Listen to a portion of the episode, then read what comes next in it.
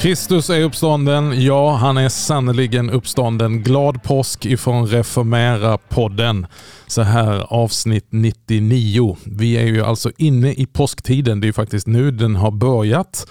Så vi har inte lämnat påsken utan vi har klivit in i den underbara påsktiden. Men jag själv befinner mig fortfarande i the aftermath av eh, fastetiden. Ehm, så vi ska fortsätta lite grann och utifrån Jesu ord på långfredagen på korset så säger han så här. Fader förlåt dem. De vet inte vad de gör. Jag vet inte hur det är med dig. Det här kanske kommer helt fel i din påskkänsla. Men för mig har det blivit ett ord som har eh, jobbat med mig och kanske slår an någonting som jag har jobbat med, känns det som, de senaste tio åren.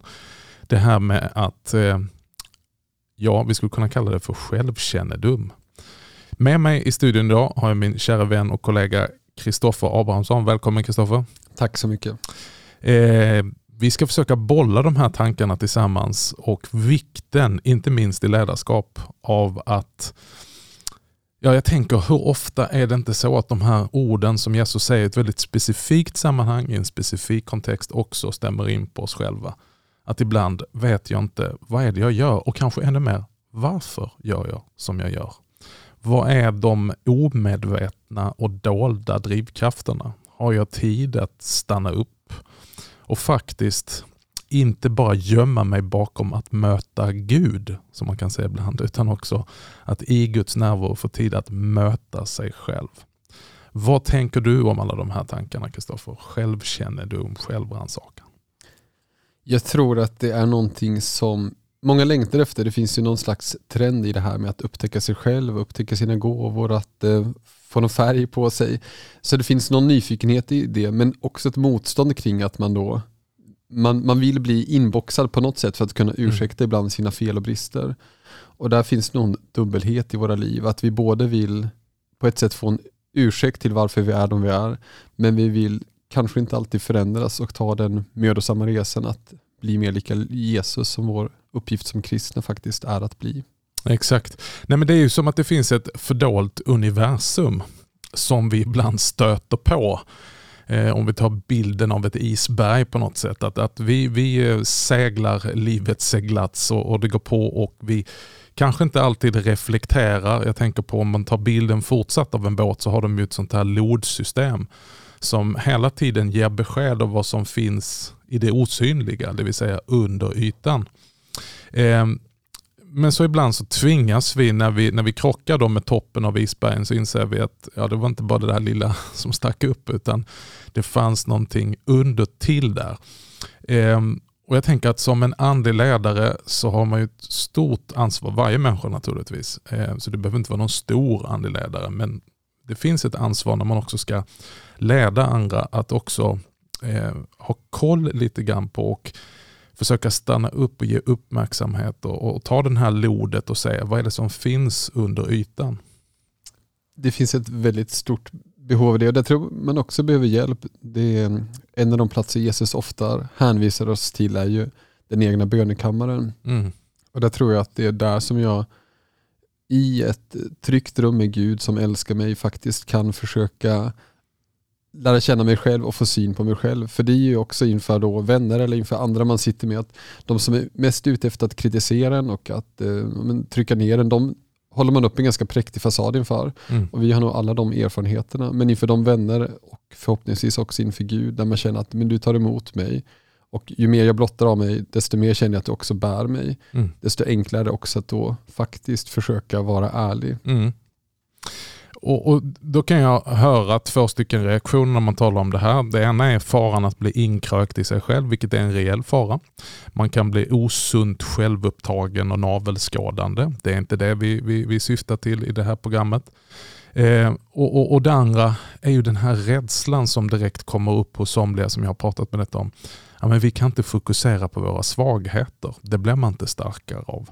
Utan vi bör istället fokusera på styrkor och då kan man helt plötsligt eh, betona gåvoupptäckande. Vilket jag absolut fullt ut bejakar. Men, men här ska vi stanna upp, inte kanske direkt bara liksom att upptäcka vilka fantastiska gåvor vi har. Utan också se vad är det för några obearbetade saker eller egentligen omedvetna saker som faktiskt på ett avgörande sätt styr mitt beteende. Eh, vad är det för rädslor? Vad är det för drivkrafter? Vad är det för motiv? Vad är det för obearbetade sår? Och kanske skeva gudsbilder som får mig att agera på olika sätt och vis.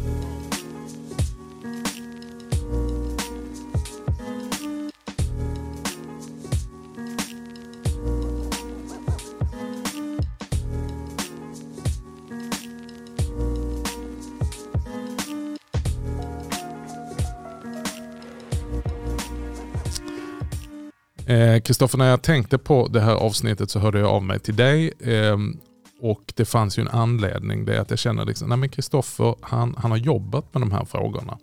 Han eh, är en person som jag förknippar med det här. Så att därför har jag valt, liksom, okej, okay, vi ska inte ha en regelrätt undervisning, men att bolla lite grann de här tankarna. Om du, om du börjar dra i någon tråd, Kristoffer, var börjar du då någonstans? för mig kommer mycket tillbaka till gudsbild egentligen, som du talade om tidigare. Om misstänker att jag blir självupptagen för att jag lär känna mig själv så tänker jag att då blir jag så pass ensidig i min relation till Gud att jag tänker att jag, jag får försöka glömma bort mig och fokusera på Gud. Men i någon mån tänker jag att genom att lära känna mig själv och mitt sanna jag, desto mer jag också känna Gud. Och det gör också att det öppnas upp den möjligheten att inse att mina sår är också ett sätt att lära känna Gud. Mina svagheter är också ett sätt att lära känna Gud. Det, Gud kan möta mig på så många olika områden. Mm. Och där tror jag också det finns, för mig, något viktigt. Jag är nog men, bitvis skeptisk till det här gåvupptäckandet för att det blir så lätt att det blir en kramp i det. Att jag då fokuserar på att ja, men min gåva, men säg att det skulle vara att predika eller någonting annat. Och då blir det som jag håller så hårt fast i att jag inte riktigt upptäcker, men leder den mm. mig faktiskt närmare Jesus eller drar det mig bort ifrån Jesus? För om jag håller det i mer öppen hand så märker kanske att ja, jag predikar mer ute efter att få beundran eller kanske att väcka frustration, irritation och en debatt hos de som lyssnar. Och då, det är inte så goda drivkrafter. Och fast jag då kanske är en duktig retoriker eller duktig förkunnare och kan fascinera folk och de kan bli häpna över vad jag säger så leder inte det varken mig eller någon annan till Jesus. Och där handlar det för mig egentligen om att hålla allt i en öppen hand och tänka, men vad leder mig närmare Gud och vad leder mig bort ifrån Gud? Nej, jag tänker att det är mycket eh, bottnar i en skev bild av både Gud och människan. Um, och Jag har brottats med det väldigt mycket uh, och det känns alltid tryggt att säga att jag har brottats med det, men sanningen är väl att det är en ständig brottningskamp. Men att dels betrakta Gud inte för vem han är, utan för vad han ger. Alltså att man söker gåvan mer än givaren. Och tänker att vad jag behöver det är gåvan. Men det jag framförallt behöver lära känna, det är ju inte gåvorna bara han vill ge mig, utan det är givaren. Mm. Och likadant så blir det väldigt skevt om jag, om jag betraktar mig själv bara utifrån min gåva. Då, då, då, då försvinner ju liksom personen Magnus. Alltså hela min, mitt väsen och min varelse. Jag blir bara en enda stor gåva.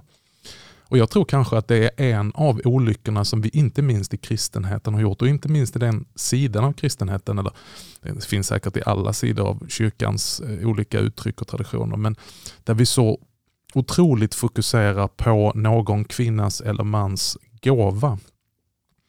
Eh, och den välsignelse det leder till att sen kommer då det här sammanbrottet där människan bakom gåvan inte pallar trycket. Och helt plötsligt så, så får vi bottenkänning och så börjar vi se det här som finns under ytan.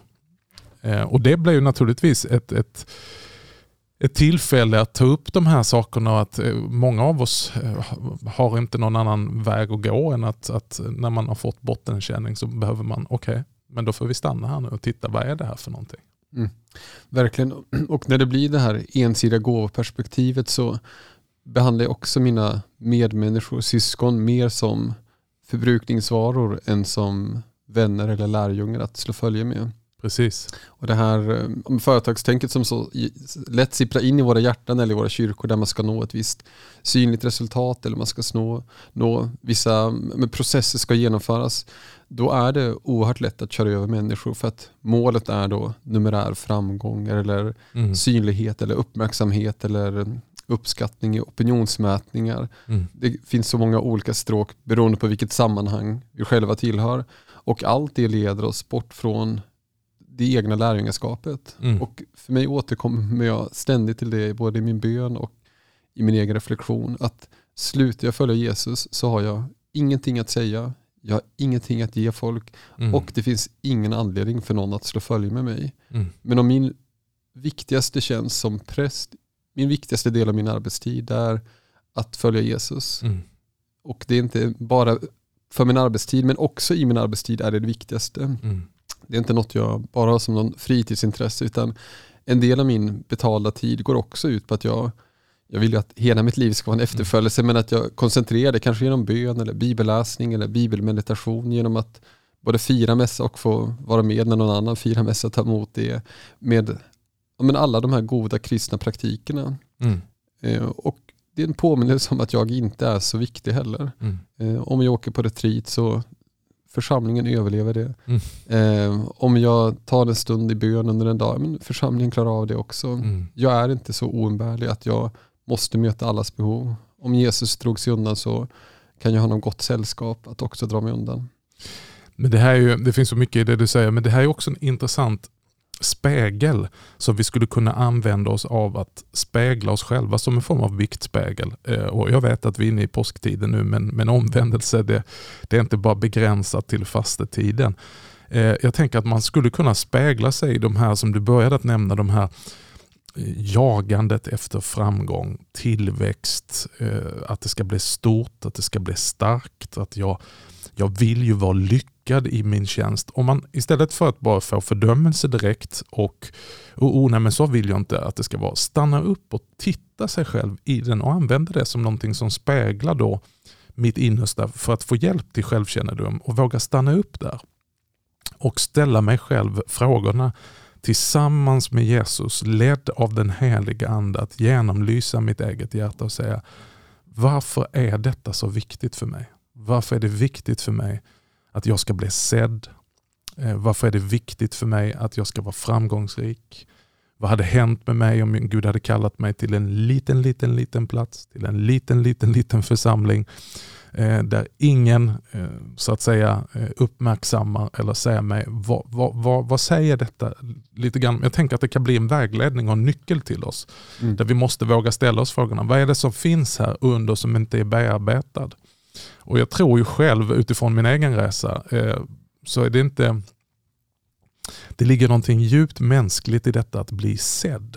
Så att vi inte, vi inte shamear det liksom och, och skambelägger det här med att bli sedd. Men problemet är ju att det viktiga för oss det är inte att bli sedd av skarorna utan först och främst att bli till i Faderns, skaparens blick. Att möta hans ögon som säger jag tänker på det varje gång när vi hör välsignelseorden, att, att Herren vände sitt ansikte till dig. Och att faktiskt söka det ansiktet. Mm. För det är ett mycket enklare ansikte att söka upp en församlingsmedlem som blir någon slags krycka till ett dåligt självförtroende. Utan det är någon slags ökenvandring som man kan behöva göra. Att även under påsktiden gå ut i öknen och be Gud att mätta mig med sin nåd så att jag inte hungrande behöver möta omgivningen. Mm. Att låta Guds blick rota mig i nåden så att jag inte behöver famla omkring i tillvaron och försöka få människors uppskattning. Mm. Och Det gör att jag, det är en kärvare resa men jag blir också friare ute i öknen. Mm. Jag behöver inte underhålla skarorna utan kanske lite mer likt Jesus. Skaror kommer och skaror går mm. men min tjänst inför Fadern ja, men den består. Mm. Tillbaka till, till Jesu ord på korset och, och, och, lite grann hur det stannade kvar i mig. då. För behovet av att medvetet gå in i detta med självkännedom och inte då bara i allmänna termer utan utifrån ett gudsperspektiv. Då. Eh, just detta att Herre förlåt dem, de vet inte vad de gör. Det ordet är fyllt av barmhärtighet och förlåtelse. Men det är också fyllt av en varning som, som vi bör ta till oss. att eh, Här har vi en hel hop som eh, eh drivs på och bara, det är precis som att man bara följer med mobben eh, och, och ropar och kör på och, och, och, och satsar. Fast egentligen så har de inte en aning om vad de gör. Eh, och det där kan ju faktiskt också i tjänst som pastor eller som präst, att vi har en sån drivkraft men vi har aldrig ställt oss frågan, vad är det som driver mig? Vad är motiven bakom detta? Det händer saker. Ja, det hände ju sannoliken saker den där långfredagen på Golgata. Hela stan var i rörelse. Man skapade ju historia. Men, men, men, men vad är det som händer och vad är det som driver mig?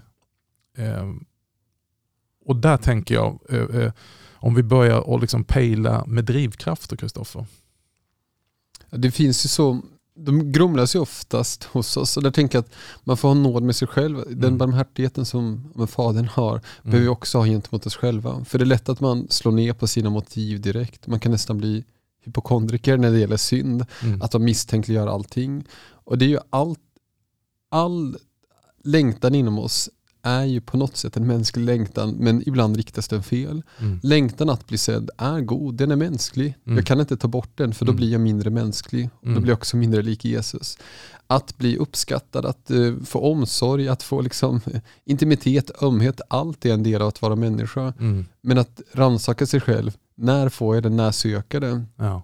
Och i någon mån så eh, det bibelställe som kommer till mitt hjärta nu när vi talar är men när Jesus talar om tjuven som kommer för att stjäla, slakta och förgöra. Jag tänker, ja, men det kanske ibland kan vara en prövning. Mm. Stjäl jag någonting som inte är mitt? Mm. Slaktar jag någon på en annan bekostnad? Eller mm. förgör jag någon mm. för min egen skull? Ja, men då, jag behöver inte göra mig värre än vad jag är, men tänka, ja, men då, eftersmaken är inte god.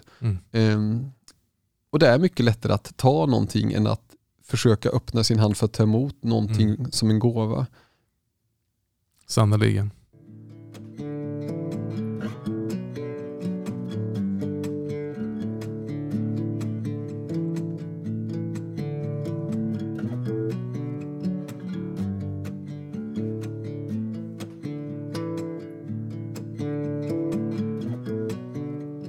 Men precis som du är inne på Kristoffer, så är det ju viktigt då att, att säga att det här med att få en 100% ren drivkraft hela tiden, eh, då kan man ju slå knut på sig själv. Eh, och, och, Den frågan är det ju direkt att bara ställa sig, eh, varför har man ett program om det här? Eh, grundläggande, varför har man överhuvudtaget en podd? Eh, och, och där är det ju lätt att, att, att hitta spaningar och säga att ja, det är ju någonting underbart att höra sin egen röst. Men att istället för att göra de här liksom enkla på ytan grejerna eh, och inte heller liksom hamna i detta att vi fullständigt slår knut på oss själva och ska egentligen bara fly ut i någonstans ingenstans. Och precis som du säger att det finns någonting där Gud har valt att använda människor och han vet att vi är stoft som salmisten säger. Han vet vad han har att göra med. Han vet vilken risk han tog. Han har full koll, bättre än vi själva. Men varför är det då viktigt för oss själva att, att spana in vad händer med oss när Gud börjar använda oss och vi står i, i, i ansvarspositioner om vi inte har koll på oss själva, där vi brister i självkännedom och vi inte ägnar oss den tiden. Vi ska försöka komma in i det också, att det, det tar ju tid det här. Men vad, vad, vad, vad är konsekvensen? Det är jag tycker ofta, jag har blivit mer och mer illa berörd av att se de konsekvenserna. Vi har ju bara de senaste veckorna flera olika exempel på ledare som brister. Och något i mig gör väldigt ont när jag läser om det. Mm. Jag har mer och mer faktiskt undvikit att läsa det för jag blir så illa berörd i mitt hjärta. Mm.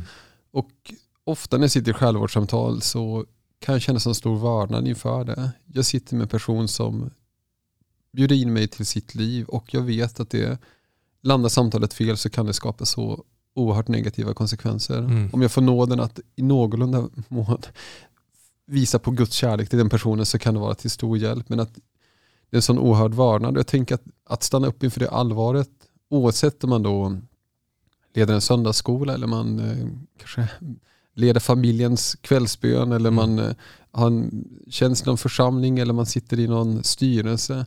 Att ändå se det allvaret som finns i det. Mm. Och att då be Gud om nåden att få syn på sig själv. Um, och där, där måste man både tro att det finns något gott inom en själv och mm. stärka det. Mm. Men också be Gud att förbarma sig. För det är ju, mina sår är ju mina. Mm. De har uppkommit ibland för att jag sökt mig till taggiga buskar. Mm. Ibland för att jag bara har blivit omgärdad av dem. Mm. Och en del kors tror jag att vi kommer bära hela livet. Jag tror att en del kamper jag har i mitt liv, de är nog kampen till, den eviga, till det eviga livet. Det är ett mm. sår där jag kanske lättare blöder eller ständigt blöder. Men med Guds nåd så kan det bli mer och mer helt. Men fortfarande tror jag att vi har alla våra frestelser som är starkare och där vi är svagare. Mm. Och just det här med att, att det handlar inte om att, att sår gör det omöjligt för oss att, att bli använda utan tvärtom så, så kan det ju faktiskt bli en styrka i svagheten. Eh, men där svagheten är farlig det är när, när man inte vet om den.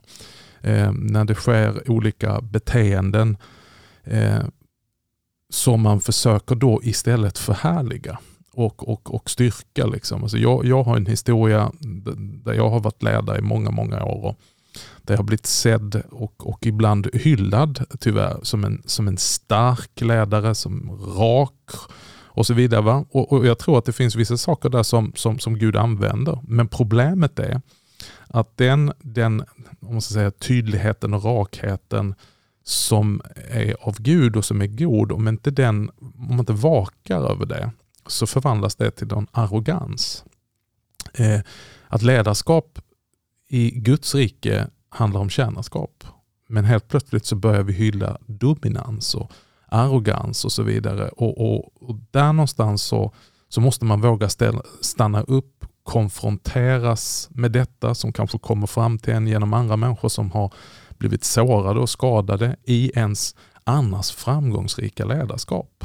Alltså det, det, det, det här någonstans som, vi kan inte ha en, ett, ett vi kan inte ha en, en filosofi där vi, där vi liksom säger att jo, jo, men Eh, lite svinn får man räkna med på något sätt. Att, att framgången är så central att eh, man försvarar hela tiden ett beteende. Utan kanske där är det dags att svänga av huvudvägen, ta en paus på rastplatsen och bara se liksom, ja, som vi skulle gjort med en bil. Jag kommer med mina fordon, första jag varit ute och åkt båt när jag bil. Började, började ryka eller började dofta eller, eller skramla eller låta, ja men då, då kör vi in till sidan och säger okej, okay, vänta lite, vi, vi måste ta ett break. Eh, vi måste öppna huven och titta hur det står till här. Varför överhetta motorn? Varför mm, skramlade i... Ja, jag ska inte gå in på fler detaljer för jag kan inte. Nej, men där, för mig, det är ju... När Johannes sitter i sitt fängelse och undrar vem är egentligen Jesus? Mm. Så frågar han, är du Messias, den vi har väntat på? Och Jesus svar säger så mycket om vad det innebär att tjäna honom. Mm. Han säger inte, titta på skarorna, mm. titta på mängden som följer mig, titta vad uppskattar jag, titta vad hyllad jag är, mm. alla applåderar mig. Utan han säger ju, kortfattat säga, se på min omgivning. Se på eftersmaken i deras liv, mm. se på vad som händer med de som är i närheten av mig. Mm. Och det tänker jag att som ledare också fundera på, men vad är det som händer med dem i, i min omgivning? Mm. Applådera dem, ja, men det är totalt ointressant. Mm. Det är faktiskt totalt ointressant. Jag mm. uppskattar också ointressant. Men vad är eftersmaken för de som har mött mig? Mm. Känner de sig något mer hela? Känner de sig något mer befriade, upprättade? Ja, men då är det ett gott ledarskap. Och då spelar det inte någon roll om jag har en hemgrupp med tre vänner och det är jag. Är eftersmaken för dem god, ja men då är du Kristuslik i det ledarskapet. Mm. Mer eller mindre. Och ju större ansvar du har, desto större tror jag du utsätter dig för makter. Och där, de ledare som faller, för mig är de ofta bara symptom på en destruktiv kultur som de själva har absolut ett stort ansvar för. Mm. Men de är på ett sätt symbol, symbolen eller symptomet på eh, sjuka krafter som har setts i rörelse. Och mm. där bär vi alla en del av världens bortvändhet från Gud. Mm. Och ledaren bär ett stort ansvar. Men det är ju när framgång blir någonting som är numerärt eller allt det där synliga, då kommer vi så snabbt bort ifrån det fördolda livet med Gud. Mm. Och då blir vi så att säga, för mig blir det att man öppnar upp sitt hjärta för krafterna som blåser i samhället mm. och då rycks jag med. Ja, men du, du, du rör vid någonting otroligt viktigt som jag tänker att jag saknar det samtalet idag i kristenheten. Jag tänker på miljöförstöring. Jag är kvar i bilen här nu. Miljöförstöringen som på sikt på olika sätt och vis drabbar oss själva är vi ju själva med och skapar. Om vi nu talar om klimatet. Då kan jag inte bara peka på dig Kristoffer eller någon annan.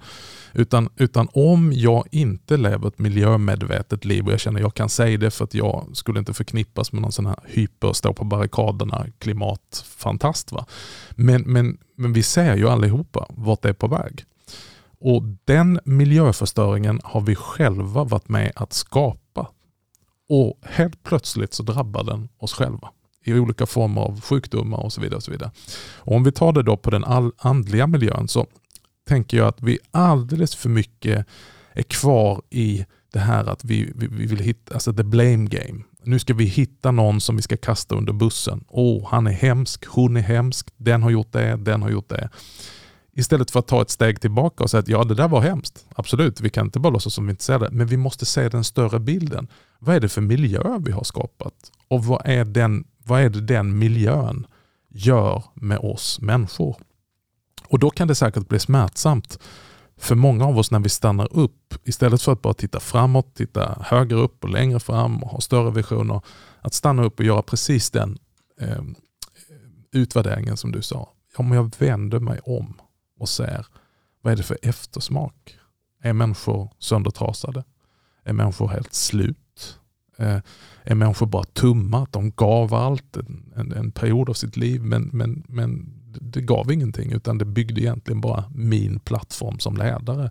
Och, och jag har åkt vidare men, men efter mig, eh, ja det där är smärtsamt. I alla fall för en sån person som mig så är det otroligt ansvarsfullt och ansvarstyngt att se tillbaka på en sån grej. Och därför så menar jag, behöver vi lyfta upp det här. Vi behöver självkännedom och rannsakan. Inte bara när det är för sent, utan gärna i god tid.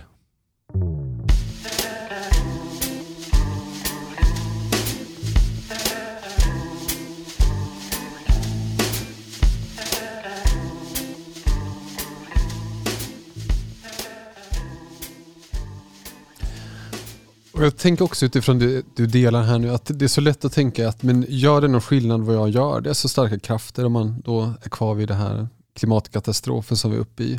Spelar det någon roll vad jag äter? Hur jag rör mig? Vad jag köper? Mina levnadsvanor?